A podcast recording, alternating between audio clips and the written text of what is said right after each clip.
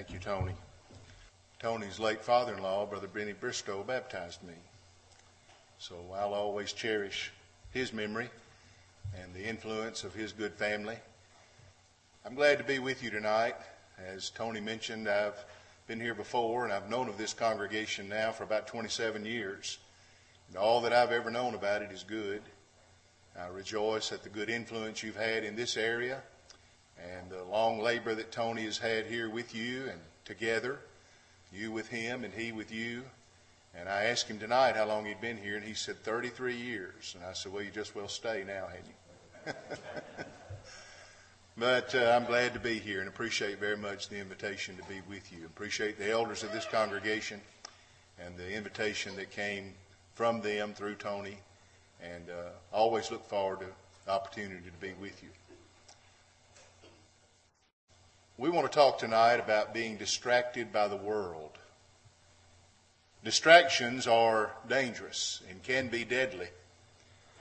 We are seeing and hearing on our televisions and radio more and more public service announcements about not driving distracted, especially as it relates to texting and the use of our cell phones. I remember reading just recently, and might pass this along as a public service announcement. If you're driving through Georgia anytime, it is now illegal in the state of Georgia for you to have your cell phone in your hand, even if you're talking. That law went into effect just a few weeks ago. So if you're vacationing and traveling through Georgia, you can uh, don't have your cell phone in your hand or don't get caught with it in your hand. Don't have it in your hand. But we're learning about that and hearing about that. We know that in the workplace, distractions can be dangerous and deadly. People operating equipment can hurt themselves or others or damage the equipment. Distractions can be dangerous and deadly. And that is especially true spiritually. To be distracted has to do with having your attention diverted. It has to do with the failure to be able to act or behave normally as you would normally due to worry or whatever it might be that distracts you. But we can be distracted spiritually. And to be distracted spiritually is especially deadly and dangerous. For while the other distractions of this world might harm only the body, to be distracted spiritually can be deadly and dangerous to the soul.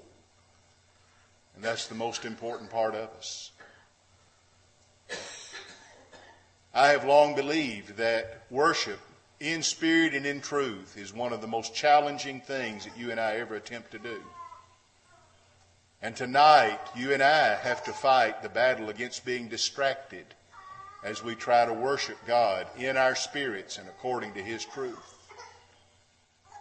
And as a preacher in a congregation where I've served various times, and even now, now the last 23 years, where we have the Lord's Supper on Sunday morning after the, or before rather, the sermon, I've many times had to rein in my thoughts as we were partaking of the elements of the Lord's Supper as my mind began to drift ahead to the sermon and I have to stop and say, wait a minute. That, that's, this is not what you're doing now. You're commemorating the Lord's death. Don't forget that. But we can get distracted. Hebrews chapter 12 verses 1 and 2 says, Wherefore seeing we're encompassed about by so great a cloud of witnesses, let us lay aside every weight and the sin that doth so easily beset us, and let us run with patience the race that is set before us. Looking unto Jesus, the author and the finisher of our faith, who for the joy that was set before him endured the cross, despising the shame, and is set down at the right hand of God. We run the race looking to Jesus, but if we get distracted, it will certainly hinder our efforts in running that race. So tonight we want to talk about being distracted by the world.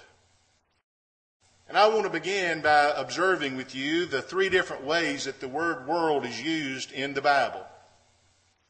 There are at least three. You've known this and studied this before, no doubt. But one of the ways that the word world is used in our Bibles, the English translation is in reference to the creation. The earth, the atmosphere, the universe in which we live, the vastness of the many universes, all that God created. In Acts 17:24, Paul speaking on Mars Hill said, "God who made the world and all that is therein, seeing he's Lord of heaven and earth, dwelleth not in temples made with hands. God made the world. Now, yes, he made us, but there the reference is not to humanity, but it is the reference to the created world in which we live. Again, in Hebrews chapter 1, verse 2, the writer said that he has spoken unto us by his Son, by whom he made the worlds. And so Jesus was the active agent in the creation. But notice the word world there has to do with the created universe. And again in Ephesians chapter 3 and verse 9, to make all men see what is the fellowship of the mystery, which from the beginning of the world hath been hid in God who created all things by Jesus. From the beginning of the world, Paul in Ephesians especially develops the concept of the mystery, showing that that mystery had to do with God's scheme of redemption wherein he was going to save or redeem all of mankind, both Jew and Gentile, in one body as God was developing that through the patriarchal and then through the Mosaical system, it was not clear and evident to mankind what God was doing. It may not have been clear to the angels, because in Ephesians 3, Paul speaks of the fact that the church is, the manif- is a manifestation of the manifold wisdom of God under principalities and powers.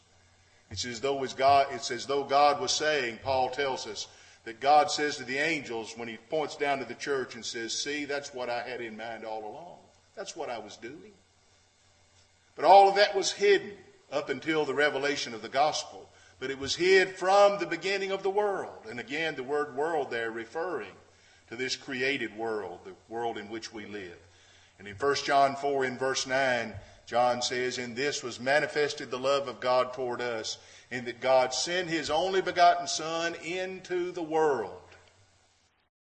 And thus he sent him into this old wicked world in which we live to walk among us and to be one of us. So the word world is used in the sense of the created world, the universe, everything that is. But then it's also used from the standpoint of humanity, the human race. God so loved the world that's not talking about this earth on which we walk.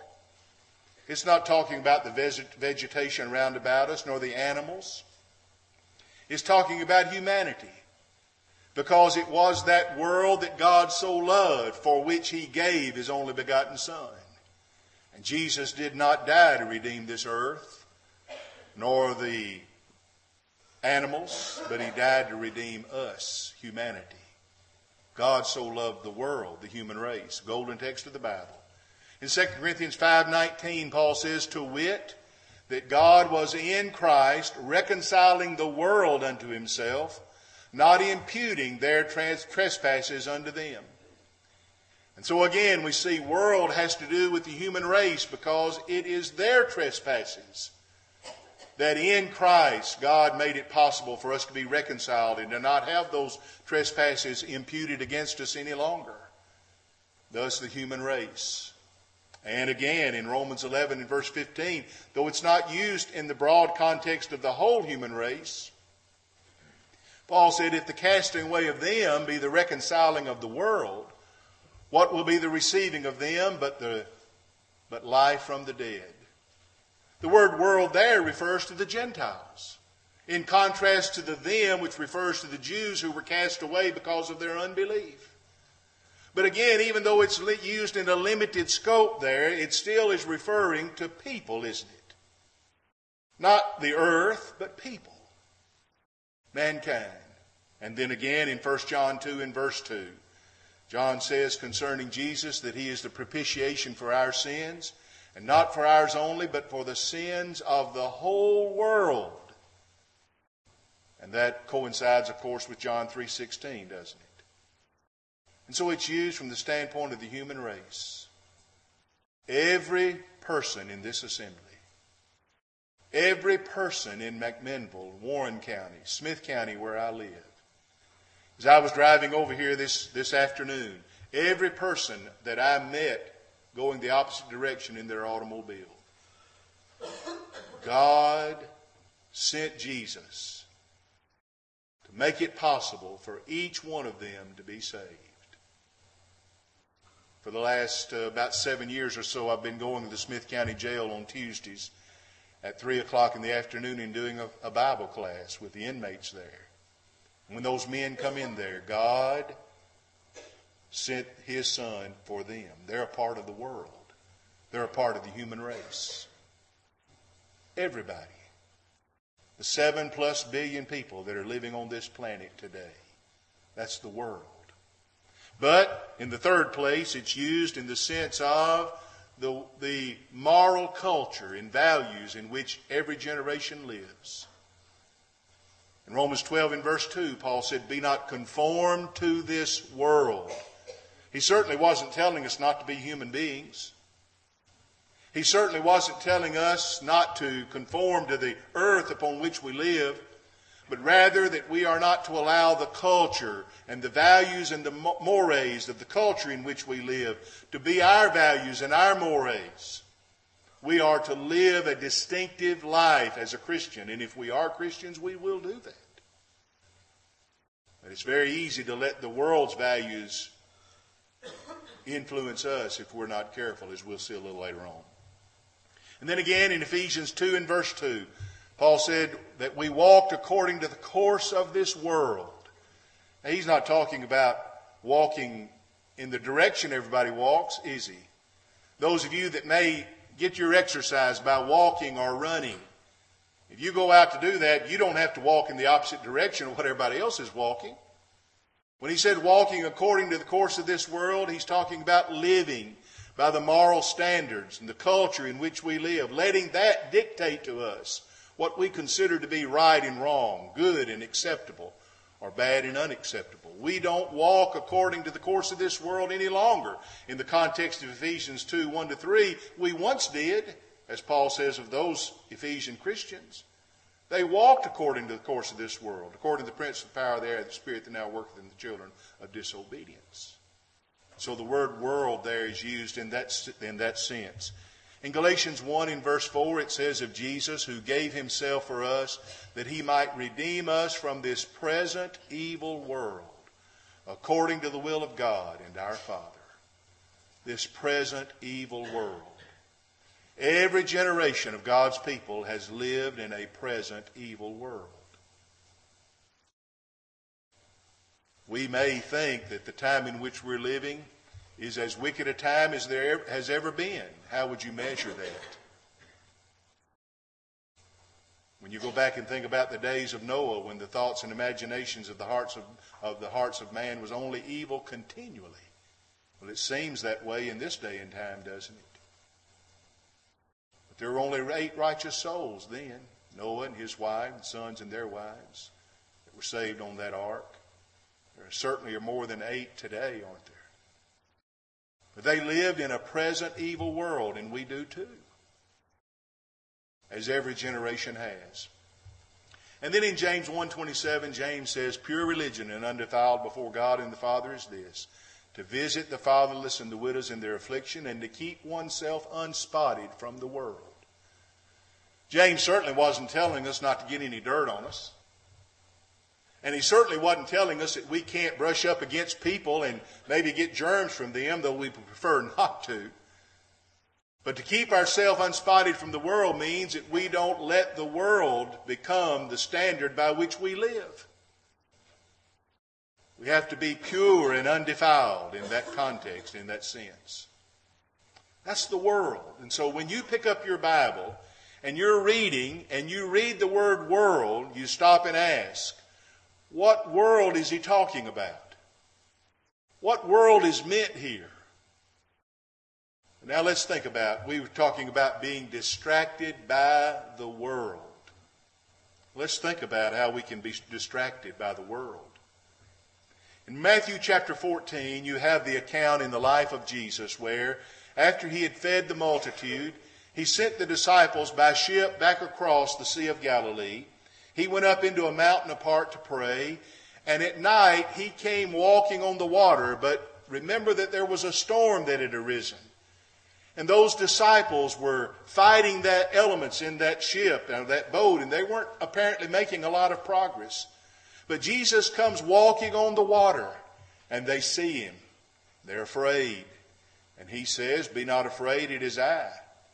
And Peter, impetuous Peter, speaks up and says, Lord, if it's you, bid me come to you. And the Lord said, Come on. And your Bible says that Peter got out of the boat and Peter walked on the water. Peter did the same thing the Lord was doing. I don't know how far he walked. The Bible doesn't tell us, obviously, how many steps he took. But evidently, he took enough steps that when he began to sink, he was not close enough to the boat that he was comfortable on his own getting back to it because he called out, Lord, save me. But what was it that made the difference between him walking on the water and then sinking? Matthew 14:30 says, when he saw the wind.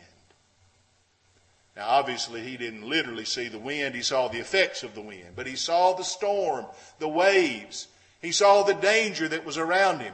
As long as he had been looking at Jesus and not looking at the things around him, he walked on the water.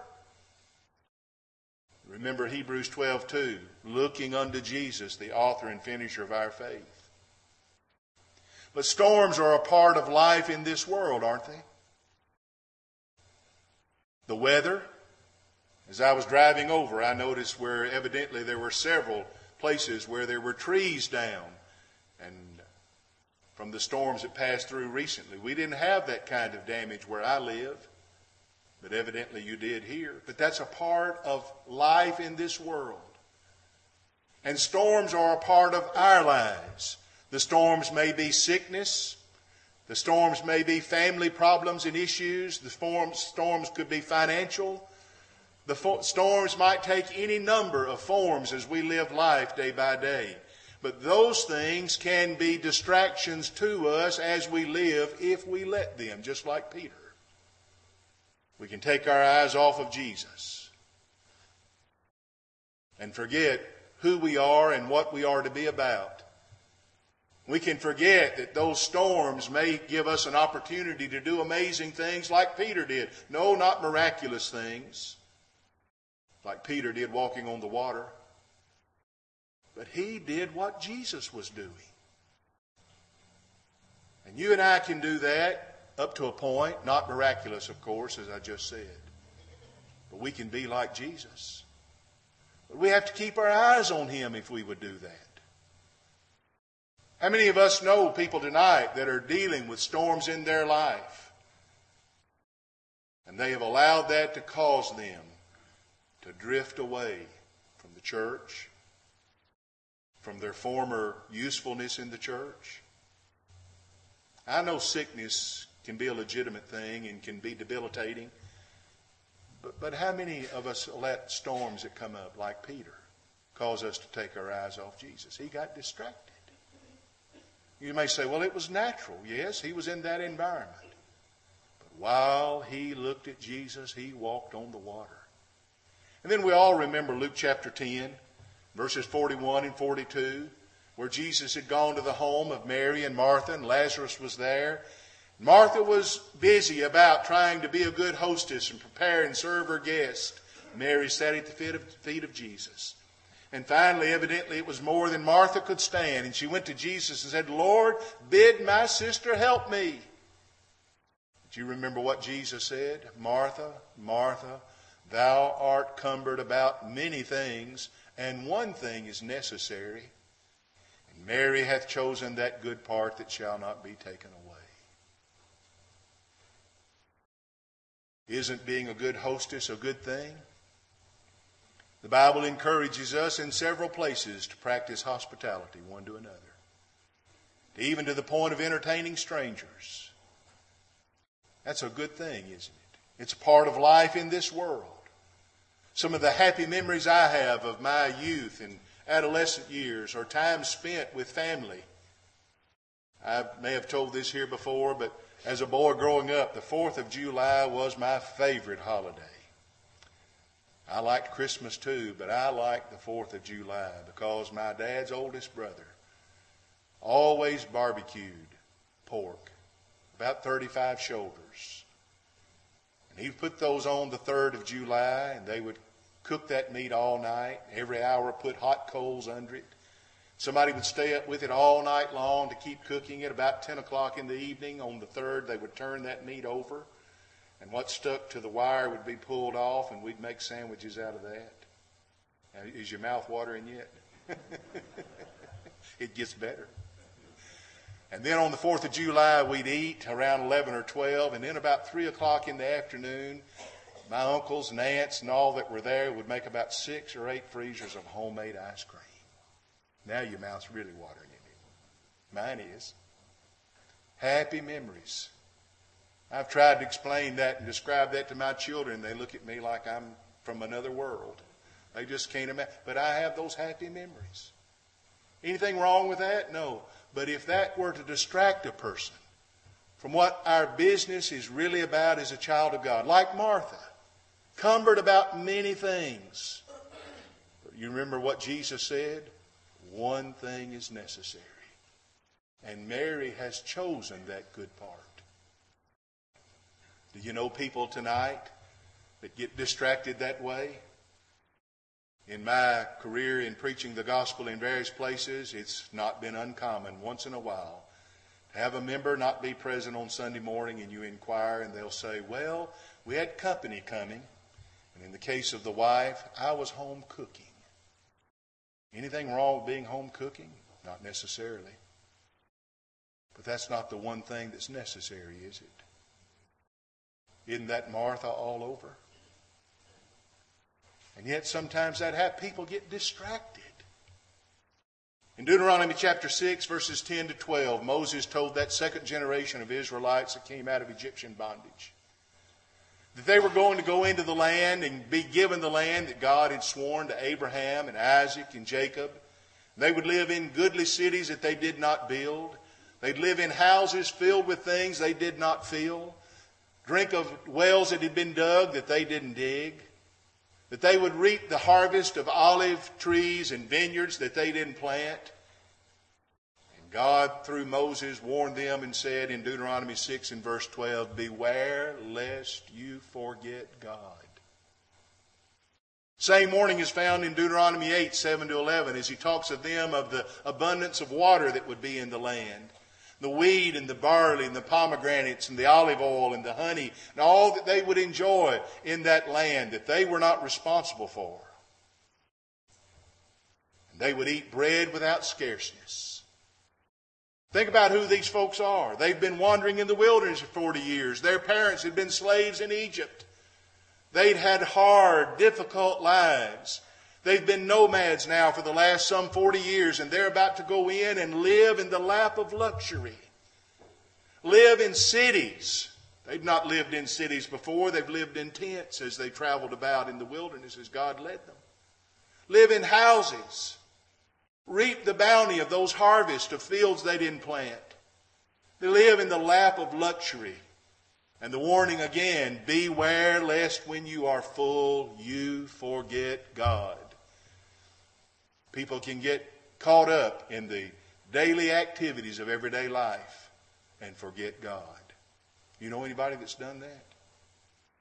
It's always been amazing to me. It, it is even now, and it's been going on now for 25 years. My wife and I, for the last 25 years, first we took our children, now they're gone from home. We go by ourselves. Every year at Christmas, we vacation in Pigeon Forge. I take the last Sunday and Wednesday of the year off and just enjoy the holidays a little more, maybe, because I'm not pressed to be prepared to preach every Sunday. And I take that time off. And we always worship with the Sevierville congregation, and I never cease to be amazed how many people come in at the 10 o'clock worship that didn't come in at 9 o'clock? And I wonder, why? They're distracted. They're on vacation. You reckon there anybody at Disney World tonight that are members of the Lord's church that didn't bother to go to services today?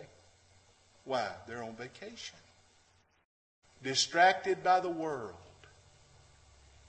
Not the world that is sinful and wicked in and of itself, but things that are harmless until we allow them to take priority over God. And we get distracted. And the amazing thing is, sometimes people get upset if you point out You've lost your focus. You've got your priorities mixed up. You're distracted from what you are and who you are to be. We can be distracted by the world. But I've got to move on. I've got to move quick. We can be distracted by the human race, by people. In Matthew chapter 10, in the limited commission, as Jesus sent the disciples out, he warned them. He said in verse 34, Think not that I came to send peace on the earth. I came not to send peace, but a sword. For I'm come to set a man at variance against his father, and the daughter against the mother, and the daughter in law against the mother in law. And a man's foes will be they of his own household. He that loveth father or mother more than me is not worthy of me. And he that loveth son or daughter more than me is not worthy of me. What are you saying, Jesus? He was telling them, and he tells us by extension, that when we go out and preach the gospel and we bring somebody to believe in Christ and to want to be in Christ and they're baptized into Christ, their family may not follow with them. And their family may be alienated from them because they've now become Christians. One of the things I've sometimes pointed out at the jail and other places that every person you read about in the New Testament that became a Christian had to change religion. The Jews had to give up Judaism and become followers of Christ. The idolaters had to give up their pagan idols and believe in God and followers of every person you read about had to change their religion. And yet today people sometimes are amazed that you expect them to change their religion to believe, to believe and obey the truth. There is a man that is a member of our congregation whose mother now dead, but when he obeyed the gospel, she disowned him. But how many do you know who have compromised on the truth in order to maintain a relationship? You know, Paul in 1 Corinthians 7 points out that though the husband and wife relationship is the closest and the dearest that we're to have on this earth, superseded only by that which we have with God, that if there's an unbeliever married to a believer, and that unbeliever will stay, well and good, but Paul says, if he depart, let him depart. The believer's not under bondage in such cases. That doesn't mean the marriage vow has been broken. That means that the believer is not to hold on to the marriage vow at the expense of holding on to Christ. If I go home tonight and my wife tells me I'm leaving the church and you either leave or I'm leaving you, I'll have to bid her goodbye. No doubt I'll do it with a broken heart and with tears streaming down my face. But I've got to hold on to Jesus, even if it means letting go of my wife. What about our children and our grandchildren? We can't compromise the truth for anybody because we won't really help them if we do. Yet we can be distracted by our love and our affection for people, by our care and our concern for their feelings. 1 Kings chapter 11 tells about Solomon who loved many strange women. He tells us that included the daughter of Pharaoh, it included those of the Ammonites, the Hittites, the Edomites, the Sidonians. And he says that in the end they turned his heart away and turned his heart away from God to strange gods, verse 4 says. What happened to Solomon? What happened to that man who prayed that great stirring prayer at the dedication of the temple? And prayed in 1 Kings 8:61, let the heart, let your hearts be perfect toward God. His heart wasn't perfect toward God because of the relationships he had. And thus he was distracted. In 2 Corinthians 6, 14 to 18, Paul begins by saying, Be not unequally yoked together with unbelievers. That's not talking about marriage specifically. That's talking about any arrangement, whether it be a marriage, a business arrangement, political, recreational, whatever it may be. Wherein a believer is yoked with an unbeliever, and in being yoked with that unbeliever would be called upon to compromise. And in that case, he'll say in verse 17 and 18, Come out from among them and be ye separate, and touch not the unclean thing, saith the Lord, and I'll receive you unto myself. And I'll be unto you a father, and you'll be unto me sons and daughters. We're not to be unequally yoked. That means that if I and someone who were not a believer were to go into business together and he wanted to start selling lottery tickets, I'd have to say, I can't do that. And either buy him out or let him buy me out or walk away and lose what I've invested, and it would be worth it to go to heaven. Or if he wanted to start selling alcohol or tobacco or whatever it might be, and I'd have to say, we can't do that. And I'd have to walk away. Get out of that yoke. And as we mentioned earlier, 1 Corinthians 7, Paul shows that can apply to marriage. And I admire those spouses who go it alone, who serve God faithfully in spite of a spouse that doesn't. And they don't compromise. And I admire parents who don't compromise for the sake of their children or their grandchildren. And you don't love them any less than anybody else does. In fact, it could be argued to love them more because you're trying to help them go to heaven. But see, we can get distracted by people. They can cause us to lose sight of who we are and what we are. And of course, this old wicked world can distract us, can't it? Romans 12 and verse 2 Be not conformed to this world, but be ye transformed by the renewing of your mind. Everybody faces peer pressure. Yes, it's, it's a, a danger that young people face, but everybody faces it. You face it when you go into work. You face it in your recreation. It's easy to get distracted by the world in which we live. We sing a song sometimes, This world is not my home. But we can forget that. Our home is in heaven. And that's where our manner of life is, according to Philippians 3.21. Our conversation is in heaven, from whence also we look for a Savior. But we can get distracted. Do you know of any religious organizations or maybe even some former congregations of the Lord's church who have gotten distracted in the preaching of the gospel? Because of the world in which we live and the pressure we face? Who've compromised on what it takes to become a Christian? Who've compromised on what the Bible teaches about marriage, divorce, and remarriage? Couple of years ago, when the Supreme Court issued their ruling legalizing homosexual marriages, oh, the uproar and fury that went on among people. But, folks, that's, that marriage, illegitimate marriage arrangement, is not any less sinful or more sinful than a man and woman who are illegitimately married. But we've gotten accustomed to that. And that's natural as opposed to the homosexual being unnatural. And it doesn't raise our blood pressure, so to speak, the way homosexual marriage, but both are illegitimate.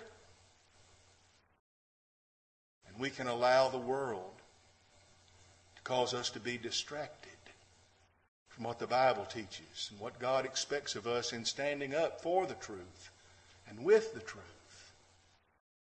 2 Samuel 11 David, a man after God's own heart, didn't he get distracted and commit fornication? He saw Bathsheba bathing. He could have stopped right there and right then, turned away and went his way, but he got distracted and committed a sin that would go with him the rest of his life and the consequences that came into his family. You see, distraction can be dangerous and deadly was for David, for that little baby. He was born of Bathsheba. It was for two of his sons who died in rebellion. It was for his daughter who was raped by her half brother. It's dangerous and deadly to get distracted. What about Peter in Galatians 2 11 to 13? There he was in Galatia with brethren of a Gentile background, enjoying fellowship with them. But then, when there were certain that came down from Jerusalem of a Jewish persuasion, teaching that Judaistic doctrine, binding the law of Moses on Gentile converts, Peter withdrew. Paul says, committed the sin of dissimulation. And even Barnabas was carried away by it.